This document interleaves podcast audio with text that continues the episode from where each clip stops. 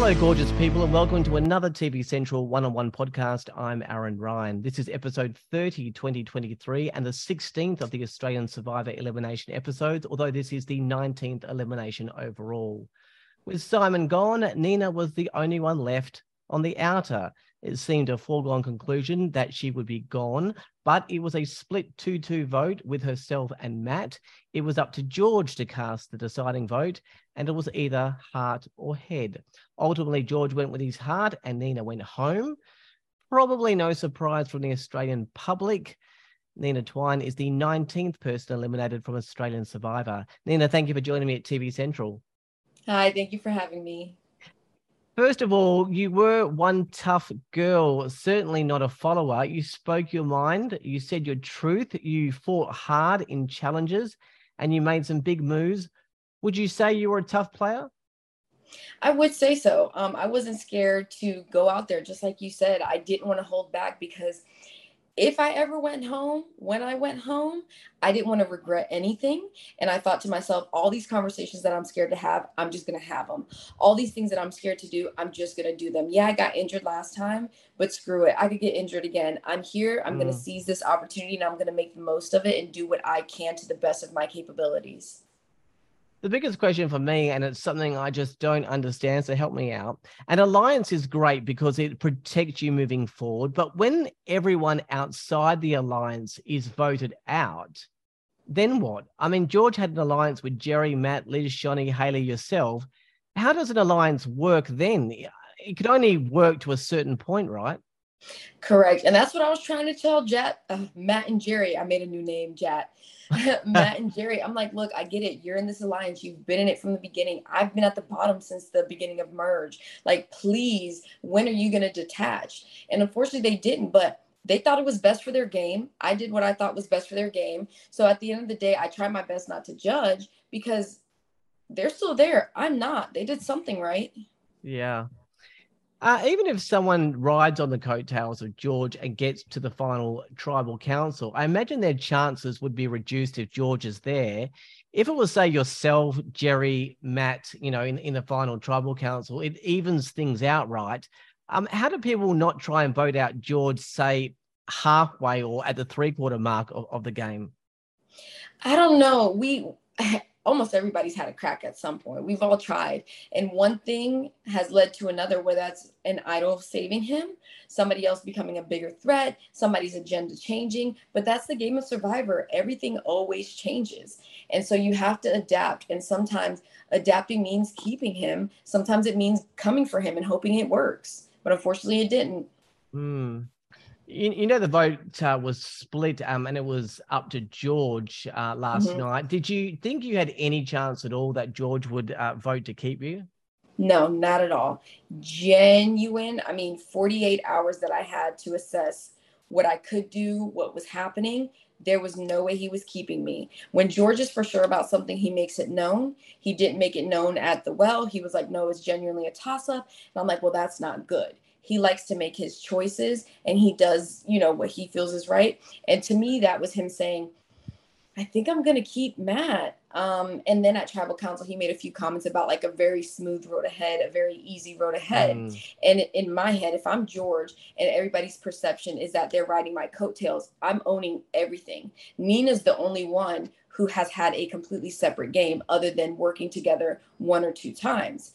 So that was my perception of it we all made a choice at that tribal council that was best for our game, what we thought in that moment was best. And what I thought was these last 48 hours, Gerry and Matt have actually been entertaining me. They have actually been thinking about a few things. And Liz also, while she wants to get rid of Matt, is open kind of to uh, George as well.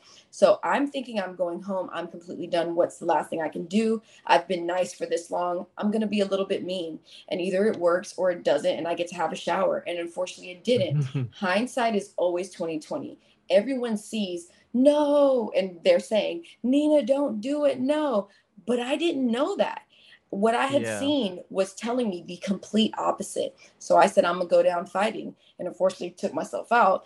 But I thought it was the right thing at the moment. And one thing my mom has always taught me you do something, you stand by it. Don't forget what you thought in that moment and what you felt, because that was the feeling that, um, you know, at the end of the day got me that far up until that point.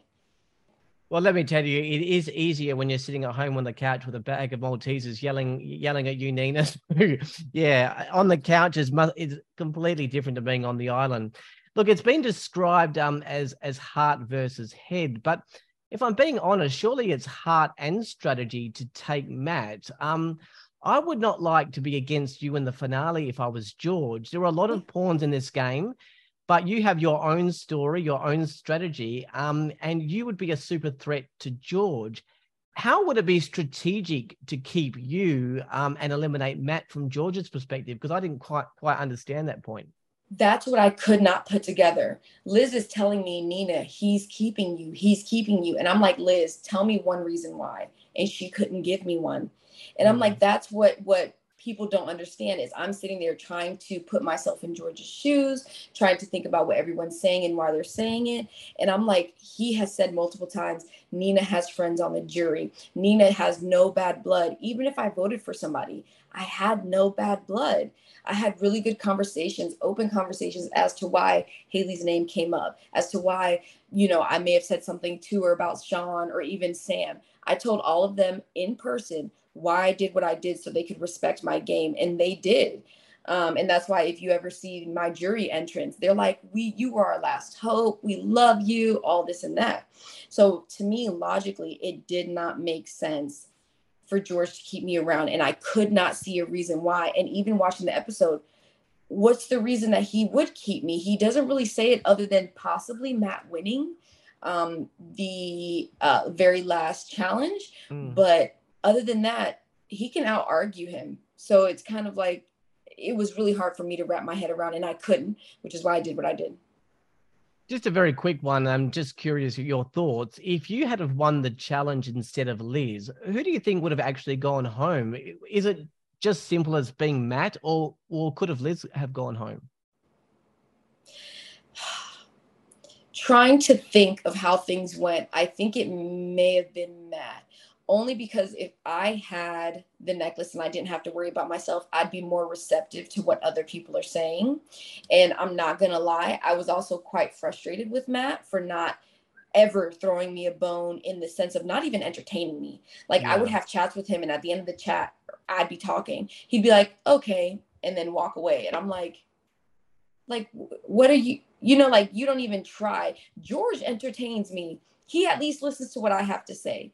So I kind of think it would have been Matt. However, I think Matt and Gerry at that point would be scared because now they're one of four that can go home mm. and their name has come up previously. So I think if I really, really stuck by Liz, it would have been Matt. But I think Matt and Gerry would be so scared at that point, they might say, no, nah, let's finally take George out. Wow. Um, different direction now. My last podcast was with Simon, obviously. Um, and just from a viewer perspective, I think he was misunderstood. He got stabbed in the back from from Jordie, um, his best mate. Um, he had the fake idol, but he genuinely thought it was real, gave Correct. it up to help others. He's super kind. Aside from a bit of an ego thing, he, he was a great player in my view, but he mm-hmm. really rubbed people the wrong way, and he was mm-hmm. always sitting alone. What did mm-hmm. I miss that you guys saw or didn't didn't see with him? So, two things. First one, very quickly. When somebody's saying something, of course, I'm going to amp it up because the attention is not on me, right? But I even had a chat with Simon myself. The ego thing, I actually don't see it. I'm a little bit confused only because if you give me props and I accept it, I'm like, oh my God, thank you guys so much. You give Simon props because he's a little bit more of like an emotional person. And he's also a man who was a bodybuilder. He has this visual um, that takes, you know, is a very strong representation. Um, when you amp him up, he's more like, yeah, yeah, yeah, right? But I actually never felt like Simon had an ego, and that's a personal perception of mine. Mm. I think he just takes positivity more than the rest of us. Where I say thank you, great. He's like, yes, no, yeah, let's celebrate. Yeah. Second, um, when you said him being on the outer. My the reason that I sometimes would be frustrated or leave him out is because he was trying really, really hard. And you could see that, which is why I always end up coming back and saying, Simon, yeah, come on, let's keep going. Let's keep going. Because at least he's trying. But when his decision making would add up and it always was on the flip, always the wrong one, you get hmm. very frustrated. So a lot of people, it was more frustration of like, oh my God, I tried and he blew it up in my face. He chose to do this because he thought it was best for his game, but it blew my game up. So it was more of just the frustration because he was actually, to me, especially at Supervillains, a lot of us really enjoyed him. I don't know what happened, you know, fully previous to that with the OG villains, but we enjoyed him. He was very helpful, very strong in challenges, open to have chats, really funny guy. Um, yeah, so unfortunately, maybe some people just didn't blend with that at OG villains. Mm. All right, so now you're going to be on the jury. Um, what are you what are you looking for? A confident, very straightforward pitch as to why you did what you did in your thought process, right? We have George, who's super strategic. He really doesn't have to explain a whole lot, but I'd like to know some of the reasoning behind what he did and how he was able to mend these bonds and keep these people so close to him. so does we everyone. Have, yeah, literally. We have Liz, she has been out by herself before. She has stepped away from George. She has done all these things. So I want to know a little bit more about her story, the things that I didn't get to see previous, and how she was her own person. And again, as always, why she did what she did. Then we have Matt and Gerry, who are a little bit similar in the sense of I don't know about your individual gameplay. Can you please elaborate? And as long as they can pitch appropriately and really give me the perspective that I need, you know, they have a good chance because at this point in time, they're the final four. We have all returnees on the bench. So they're going to have to come at us a different way than when mm. you have newbies. Newbies, their first time around, they're voted out. They're very, very upset, salty, whatever it could be. You have returnees. We're not super happy that we're here, but we also respect the game and have a different standpoint. So you need to really come with that strategic mindset. And I hope each and every one of them can pitch in a way that they can sway us um, you know, to vote for them or to not vote for somebody else. Yeah. Look, obviously George dominated this game. Um, he had plans, he had backup plans, he had alliances, he had second side alliances. Um, he hardly won any challenges, but he had his luck um, with the set for life and etc. His strategy has worked. Do you think he is one of the best players in Survivor, or is he just one of the most dominant? I would say one of the best because I saw it firsthand. I would see what he would do. He never rested, he was always going. Dominant personalities can only get you but so far.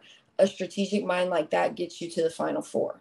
You know what I'm saying? Yeah. Um, so personally, because I respect the game so much and I genuinely enjoy it, watching him is really, really fun and very interesting because we have level one, two, three, four players. He to me kind of seems like a level 10 that's very unique and very rare. Mm. and i'm honored not to really be on the you know opposing side of that but honored to have been able to watch that and see how his mind works and attempt to understand it.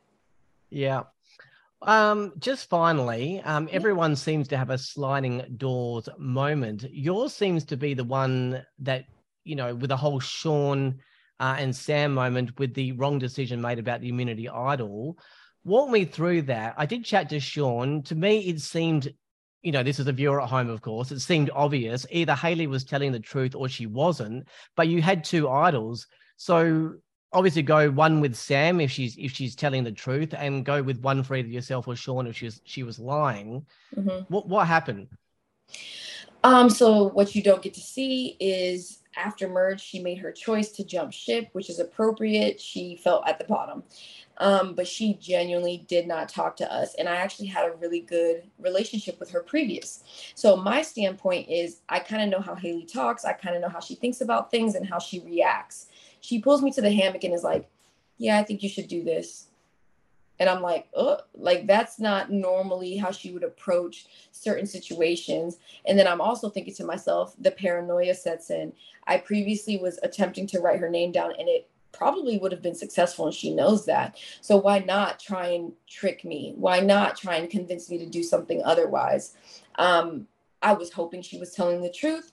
came to the boys and said, Guys, I think she might be telling the truth and I think we can do something. And they're like, Well, Nina, don't forget this, this, that, which was already in my head. So mm. while my heart is here, my head is here, I started kind of going like that with what they were saying as well, because out there, perception is reality, and we try and mold our perception based on facts, what we see, what we, and it was just that one chat that was it. Like there was nothing else. And of course, that one chat was instrumental and monumental.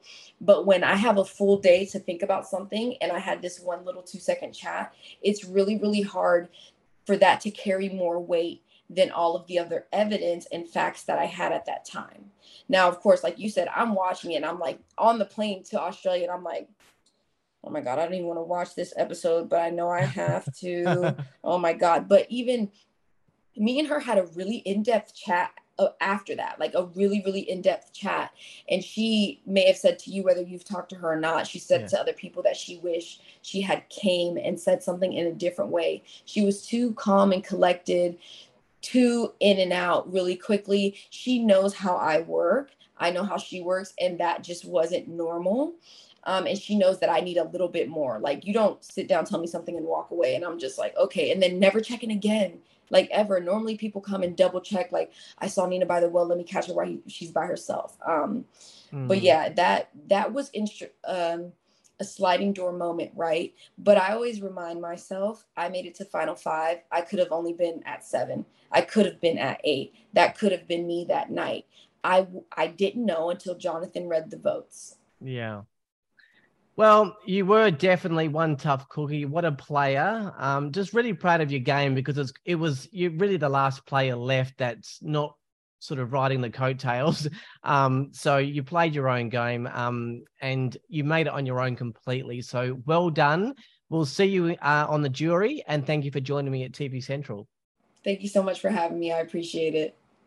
Nina Twine, 19th eliminated from Australian Survivor. Australian Survivor, 7.30 Sunday and Monday on 10 and 10 play, down to two episodes a week now, um, with just two episodes remaining until we find out if George will be the sole survivor. That's all everyone's asking. TV Central will be talking to almost every eliminated contestant. There'll be a podcast available around lunchtime the day after an elimination. That's it for this episode. For all the latest news, podcasts, streaming info, guides, and ratings, head to tvcentral.com.au. Until next time, I'm Aaron Ryan. Thanks to Nina Twine. Bye for now.